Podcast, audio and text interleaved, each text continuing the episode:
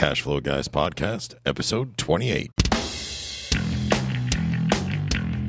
Welcome to the Cashflow Guys Podcast. Join Tyler and his team as they unlock the secrets to achieving financial independence through wealth-building strategies inspired by Robert Kiyosaki and other thought-provoking leaders. Learn to build leveraged streams of cash flow that land in your pocket and improve your quality of life.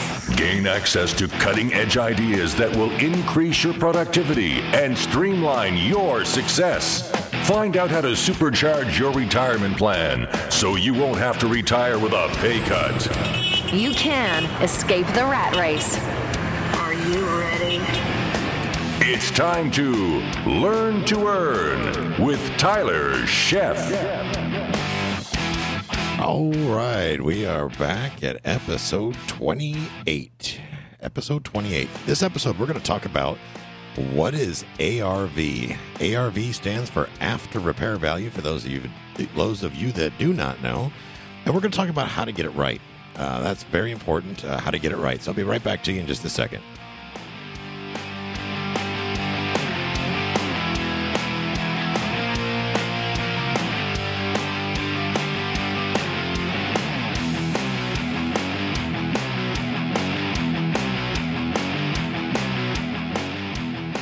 All right, what is A R V? Sorry for that pause. I had to clear my throat a little bit before I come on. I wasn't, I guess I sat down, got a little excited. I just love doing this podcast. I have a great time, and I'm glad you guys listen. I'm getting great feedback, which reminds me, if you love the show and you're on iTunes, please reach out and give us a review. Uh, we'd love to see your review. Five stars is always appreciated. If you don't think it's worth five stars, well, I'm sorry. Drop me an email and tell me what it needs to get better. It's our goal to make it better for you. This podcast is about you, our listeners. We want to teach you, educate you, get you out there learning to earn. A R V, you know, what, what brought this episode about today is I, I was here this morning and working with my clients, and the majority of my of my real estate clients are investors, do a lot of homeowners and whatnot, but uh, many of them are investors, and a lot of them are, are, prim- are rehabbers. Getting bleak out there, and the wholesalers are, are having a hard time getting inventory, and even some of my best wholesalers, they're they're sucking wind. And what I'm seeing, a trend that I'm seeing here, is the A R V is getting farther and farther from accurate. That's the after repaired value. So you got a house, okay? And it's tore up. That's why you're getting it at a discount. Sellers got motivation. The wholesaler's going in, and they're negotiating the price. Now, obviously, for them to be able to negotiate, they need to know what it's worth once it's all fixed up, because essentially that's how you're going to market it to the end user, whether the end user be a rehabber uh, or a buy and hold uh, landlord or potentially a retail buyer.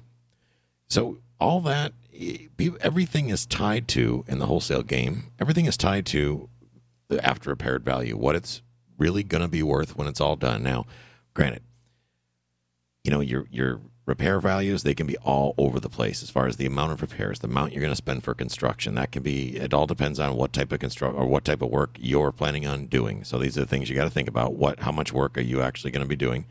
Um, Are you going to do granite countertops? Are you going to do Formica? Those are going to have a major major impact on the repair cost. But we're not talking about repair costs today. I'm not a contractor. I don't pretend to be one. That's Larry Harbolt's job. That's what he did.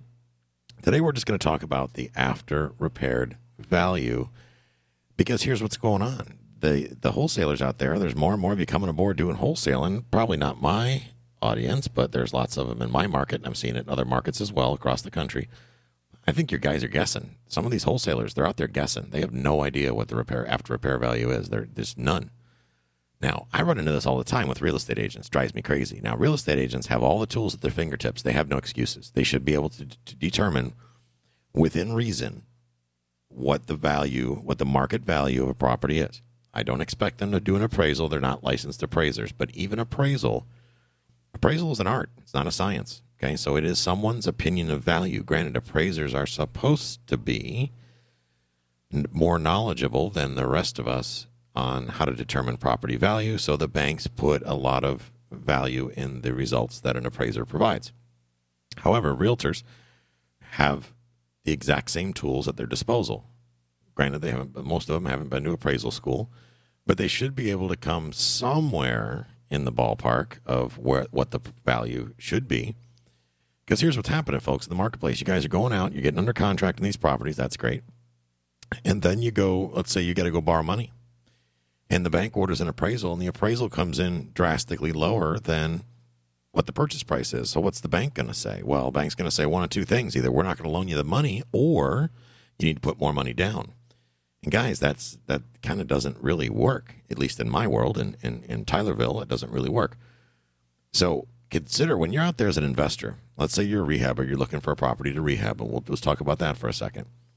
And you're working with the wholesalers. Now, there's a lot of reputable wholesalers out there. They're conservative on their A R V, their after repaired value. They're they're paying attention, and because they want you to win. Because a good ethical wholesaler knows that if you if he gives you a great deal, and his numbers are remotely correct, there's a pretty good chance that you'll come back and buy another property from him or her. Now, there's a lot of fly by nights. There's these bands of gypsies. We got them here in the Tampa Bay area. These they they recruit these kids fresh out of college. Uh, they're still wet behind the ears. They have no idea what they're doing, no experience. They, in some cases, some of them, they, they open up a brokerage house. They get their real estate license because, you know, any moron with the sixty-four hours of time on their hands and about three hundred bucks can get a real estate license. Ask me how I know.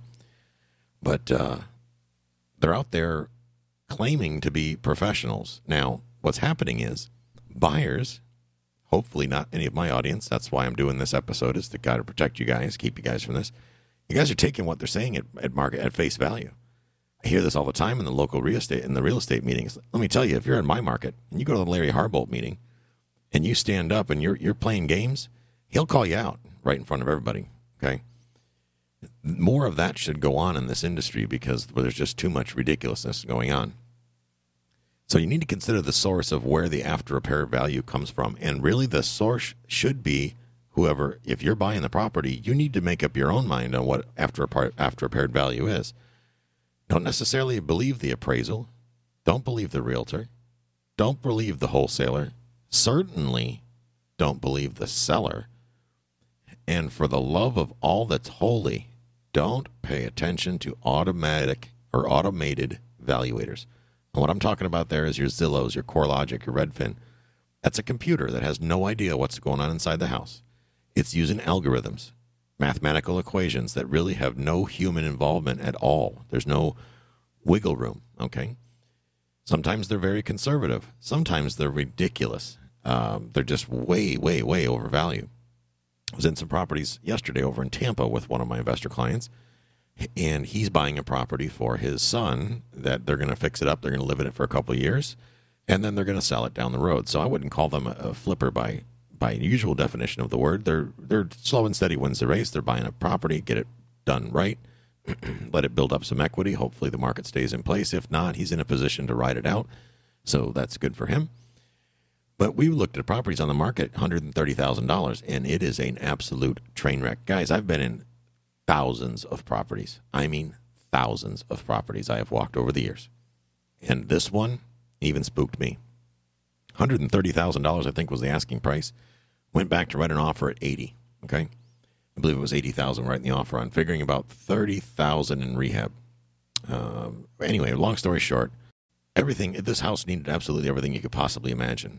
Now, before I even got home, I was sitting over at Starbucks having a cup of coffee, writing the offer. I look on Facebook, and some jokers got it on Facebook. They don't even have it under contract yet, which drives me crazy, but they're advertising the same property as if it's their own on Facebook, a wholesaler, and they've got it at one. They're claiming the the A R V is one ninety-nine.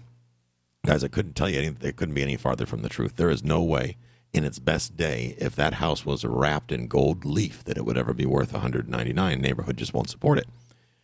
The highest price sale in that neighborhood in any recent time frame in the last year, two years, whatever, I think was one hundred sixty thousand tops. There's no way this thing's going to bring one hundred ninety-nine thousand. So there's thirty-nine thousand dollars of you're a moron built in. That's what I'm going to call it. thirty-nine thousand of you're a moron, which means if that guy actually believes that, he's a moron. I don't think he really believes it, though. I think half these guys, they're not, they're, they're paying attention. They know what's going on. They know they can sucker you into getting you on paper. They're only advertising for cash buyers. Okay. Most cash buyers don't get an appraisal. I don't know why, but whatever. It's, you know, you do what you want to do. a lot of our clients that have come to us now, they, they come to us after they've already bought it. You know, they, they've gotten burnt. Now they come to me and say, Tyler, please help me fix this problem. I paid one hundred ninety-nine thousand dollars for this property. I'm like, well, I don't know what to t- don't know what to tell you.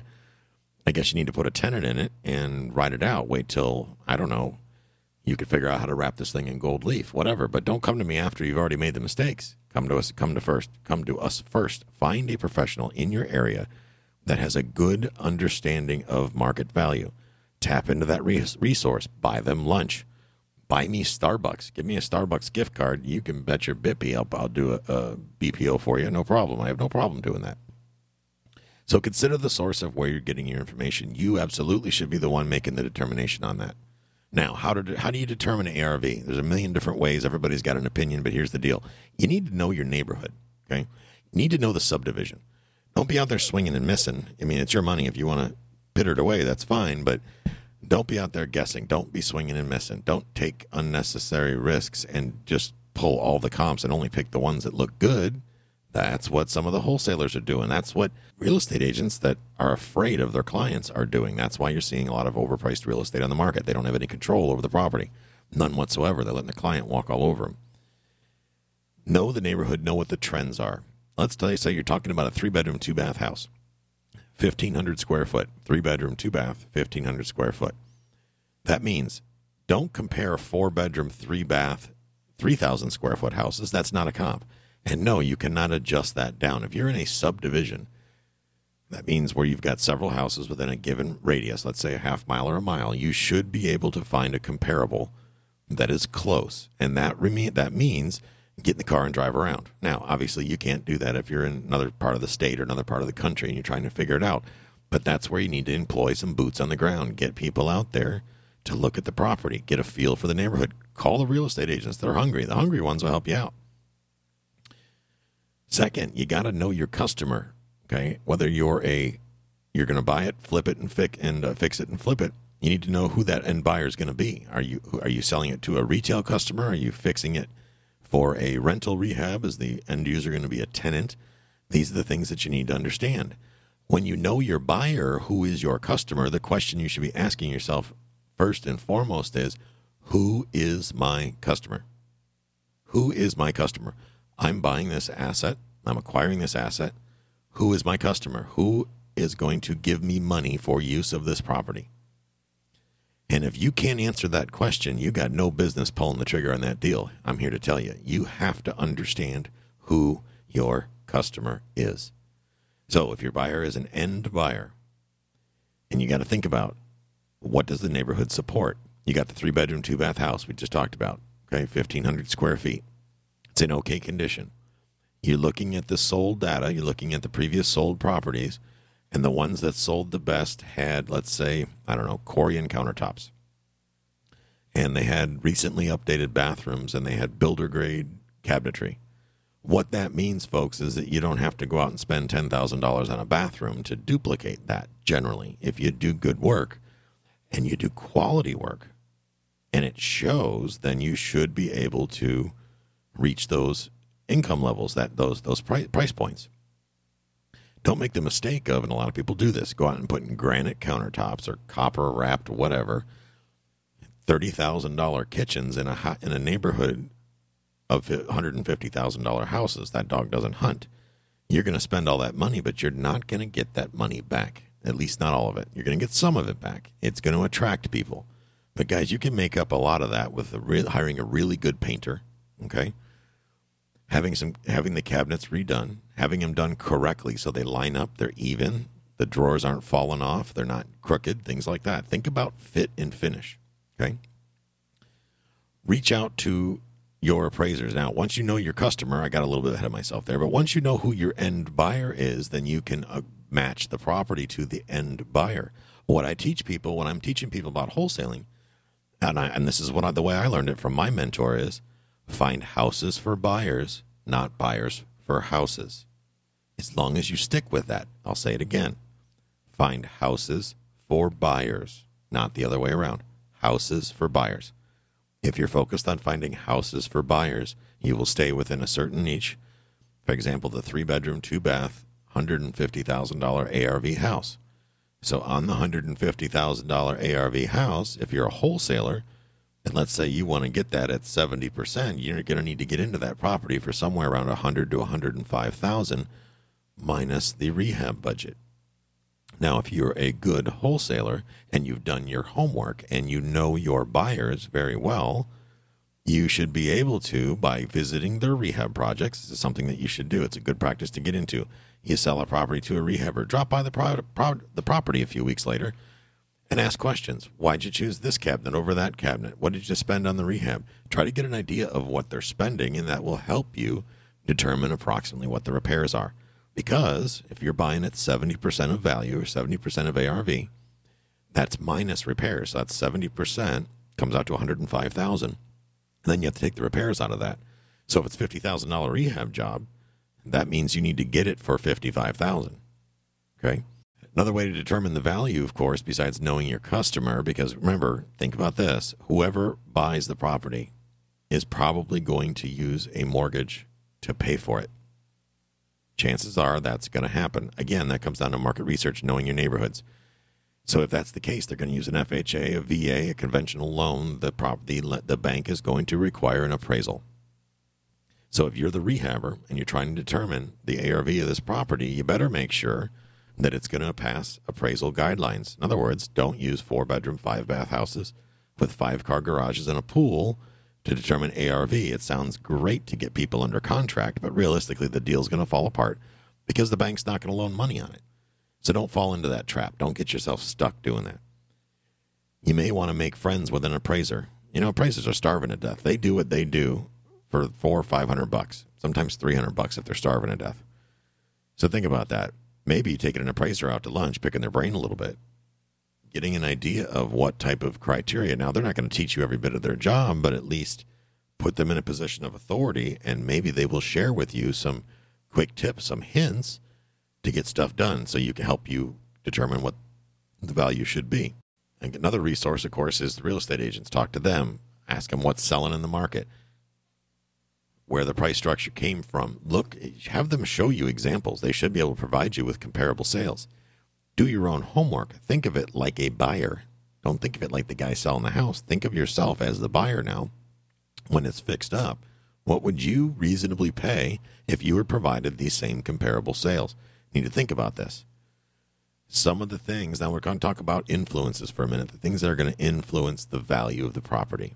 And more importantly, when you're looking at the comparable sales, the things that are going to affect whether or not it's a valid comparable sale or how much weight that comparable holds against the property you're looking at. So with influences, think about the distance of the comparables. Like I said earlier, I've seen people tell me that, well, the one three miles down the road, five subdivisions away, in a different, three different, three zip codes away is a comp. Well, no, it's not. I'm sorry, but it's not.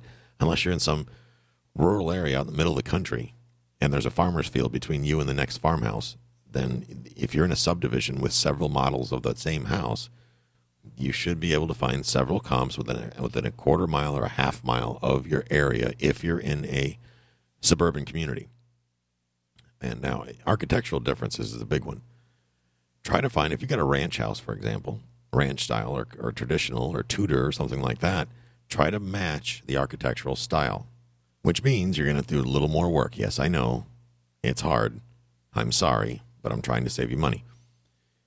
You got to look at the different architectural styles and make sure you match up your comparable sales to similar architectural styles. In other words, if you're dealing with a two-story house with a contemporary design, then try to find other two-story houses with a contemporary design. Don't compare it to a one-story ranch unless you absolutely have no other options. You want to compare apples to apples, not apples to cherries. Okay? Lot size, that's a big one that's overlooked. Real estate agents are terrible for this. They always skip looking at the lot size. Now, if it's a couple hundred square foot difference, that's not going to make a difference. If there's a, if there's a sliver, a, a, a tiny shred of difference, then fine. But if a comparable property backs up to a lake, let's say, or is twice the size or on a double lot or a triple lot, well, that comparable, you need to factor that in. So you can't apply the full value of that comparable to your subject property. So think about these things. numbers of bedrooms and baths. It's quite common where you'll see three-bedroom, one-bath houses in neighborhoods that are full of two-bedroom houses. That will generally tell you that somebody probably either added a bedroom or converted a garage. So what I do to be conservative when I'm figuring my math, if that's the case, I've done my research. If that's the case, I will use, in some cases, two-bedroom, one-bath comparables, because some people want a garage, and if the garage has been converted, that may be a negative for them. Remember, I'm focused on what the end user is going to want, because that is what A R V really is. That's what A R V depends on, is who is going to ultimately buy the property. Everything backs up to that. So you need to be thinking about who that customer is. I'm going to say it probably thirty more times. Just kidding, I'm probably not. Garage size or none, getting back to the bedroom thing, converting the bedrooms over to, converting the garage over to a bedroom. The garage size, is it a two-bed or a two-car garage, three-car garage, one-car garage, or does it even have a garage? So if the property you have, let's say, has a one-car garage, and a comparable is superior, let's say it has a two-car garage, then you're going to need to make changes to the numbers to reflect that. In other words, the comparable will hold... The weight of the comparable will fluctuate depending on if it's superior or inferior to the subject property. These are things you got to be thinking about. Square footage. Square footage is a big one. Now, appraisers, they keep it tight. And appraisers, at least in my local market, when they do an appraisal, they try to keep it within a quarter mile. If they can't find good comps within a quarter mile, they're going to go out a half mile, three quarters of a mile, maybe a mile, and that's even a stretch. But realistically, it's all, it's usually less than a half a mile. Square footage range, it's going to be usually within three to five hundred square foot of the subject property. So if you've got a one thousand square foot property, don't use seventeen hundred square foot comps. Try to keep it close to the size of the subject property. Because, it, again, your calculations all come down to A R V. Everything's based off of A R V. It's garbage in, garbage out, things you got to think about. Lastly, when you're marketing for sale, how to get it right, how to get the A R V right. You know, there's nothing better than when you goofed up than when you goofed up on A R V in your favor. You did all your math based on that house being worth one hundred fifty thousand dollars. And guess what? You were wrong. It's worth one hundred sixty thousand dollars. You know what that's called? That's called ten thousand dollars of forced appreciation. That's a, or found appreciation, rather. That's a beautiful thing. ten thousand dollars of found appreciation. That makes me smile ear to ear. How are you going to get that extra money? Biggest mistake rehabbers do, they do this all the time. I don't understand why they do it. They did all this work to pick out the right combination of materials. They do a great rehab job. They got it looking good. Then they find some flunky real estate agent, or worse, they hire it. They try to sell it themselves. They stick a crappy old for sale by owner sign, one of those red and white ones that you buy at Home Depot for one dollar fifty. They stick that in front of this brand new house that's got granite countertops. I don't understand this. Somebody send me an email. Tell me why, you, in heaven's name, you do this. You've ten, you've done all this work to get top value out of this house. Go out and invest in a decent sign. More importantly, go out and hire a rock star real estate agent. And I mean, when I mean rock star, I mean rock star. Not some joker that's going to come in and say, well, you're an investor. I'll do it for four or three percent or two percent, or I'll wash your car if I can sell your house. That's not going to work, guys. You need somebody that has the, first of all, has the money to effectively market your property. If it's a fresh rehab, it need, it maybe it needs to be staged depending on the price point. You should interview several agents and look at properties they've sold and have them show you the marketing they've done for those properties. And here's what you do. You pay them well. Now, granted, yes, I am a licensed real estate agent in the state of Florida, and I could care less if you hired me to sell your property in Montana. That's not what I'm trying to do. I'm not trying to convince you to hire me, nor am I trying to convince you to hire my buddy.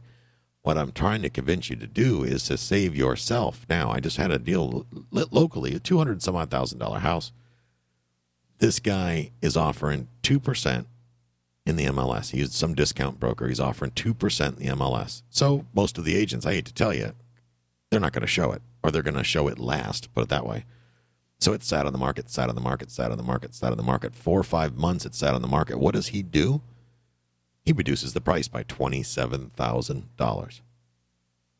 So let's do the math on that. So two hundred fifty thousand dollars house, right? You multiply that by one percent. He was offering two percent. okay, or two and a half percent. So if he would have done one percent more, that's a whopping twenty-five hundred dollars. Instead, he reduced the price of his house by twenty-seven thousand dollars. I'm here to tell you, the house was worth every bit of the original sales price if he would have hired an agent and paid them very well to do it for him. Let's say he paid them half of that, ten thousand dollars. So an additional four percent on top of the two and a half. So the, get this, what if he, the, the person that sold it got six and a half percent? He's still money ahead versus doing a price reduction. Yes, real estate agents, the commission is expensive. On the spreadsheet, it looks very expensive. But I'm here to tell you, if you find the right agent, it becomes free. Because at the end of the day, who's really paying the real estate commission? It's the buyer. So if you're out there rehabbing properties, find that rock star agent. If you're not comfortable doing that, you don't know where to go find those agents, you get on the phone with me. Go to cashflowguys.com forward slash ask Tyler. Cashflowguys.com forward slash ask Tyler. Make an appointment. Send me an email. Info at cashflowguys dot com. Tell me you need help finding a rockstar agent in your local market. I don't care if you're in San Diego, Buffalo, New York, Seattle, Washington, or Canada. Pick up the phone. Drop me an email. Send me a text. Carrier pigeon. Doesn't matter. I will find you that rockstar agent. So you're out of excuses. That rockstar agent, they'll get you top dollar for your property. And I'll run them through the ringer for you because I already know what they're thinking, what they're going to say, and I can I can sift through their garbage, okay? I can weed them out for you. And bonus for me, I'll get a referral fee out of the deal from the agent. That's a beautiful win-win situation. So we talked about hiring a pro, two percent versus four percent versus six percent. Good Lord, pay them. You know, if you hire a cheap contractor, do you get good work? No, you get lousy work. Don't be silly.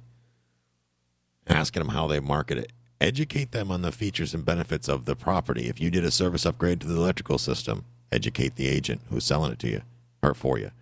Educate them on the fact that you got a new roof and that it has a warranty and that you got a new hot water heater and you bought the, these special cabinets and they're not cheap builder's grade, that you used a licensed electrician to do the work that on the electrical system or used licensed plumbers, you pulled permits. All of these things are value add scenarios. So if you're hiring an agent because you're smart, because you want to get top dollar for your property, then educate them on these things. Same thing, marketing. Guys, if you've hired a rock star agent, you should not have to market your own property. If that's the case, if you are marketing your own property, then I'll tell you this right now, and I don't care if I get sued by all the real estate agents on the planet. If you don't, if you can't find your own house for sale when you've hired a real estate agent to sell it for you, step one, fire that agent. Step two, hire a different one. It's that simple. With today's social media, your property should, people should be tired of looking at your property. They should be sick and tired of it. Oh, I wish someone would just buy that stupid house because I'm tired of looking at it. That's what all your friends and family should be saying. Now, it's one thing to share their advertising on your social media. That does help because it's, think of it as six degrees of separation. It introduces it to your sphere. You go on a place like Facebook, and you're, you're, the agent's only going to reach so many people on Facebook. They're not going to be able to reach every single person on Facebook. So share it. Ask your friends to share the advertising. That's how social media works. But again, you should be able to find your own property online. And I don't mean on Zillow. I mean on Facebook, Twitter, LinkedIn, you name it. You can advertise properties all over the place. So I hope you guys found that useful, this information useful, and you understand the importance of A R V. And more importantly, if you're one of those bottom feeder wholesalers out there that is manufacturing the A R V, you're ripping people off. That's what you're doing. You're ripping people off. Stop ripping people off. That's not, there's no room for scam artists in this business. That's not what this business is about. You need to go sell used cars or something. No disrespect to the used car salesman. I'm sure there's plenty out there that are really good. Guys, do the right thing. Take care of each other. Pay it forward. I am glad you took the time to spend with me today. I enjoyed spending my time with you. I hope you learned something today that's valuable and that you can take out in the field and put to work. we are going to, as always, if you want to get on the phone with me and you get stuck, you need some help getting going in your real estate investing career, go to cashflowguys.com forward slash ask Tyler, cashflowguys.com forward slash ask Tyler. By the way, our new website has been released. It's been totally updated. We're not one hundred percent done with it. There's more great stuff coming, so get out to cashflowguys dot com, take a look. Join our Facebook group at cashflowguys.com forward slash group. cashflowguys.com forward slash group. That will give you access to our Facebook group. You can interact with me and all the guests on our show. And I thank you for coming out and spending the time with me today, and enjoy learning to earn.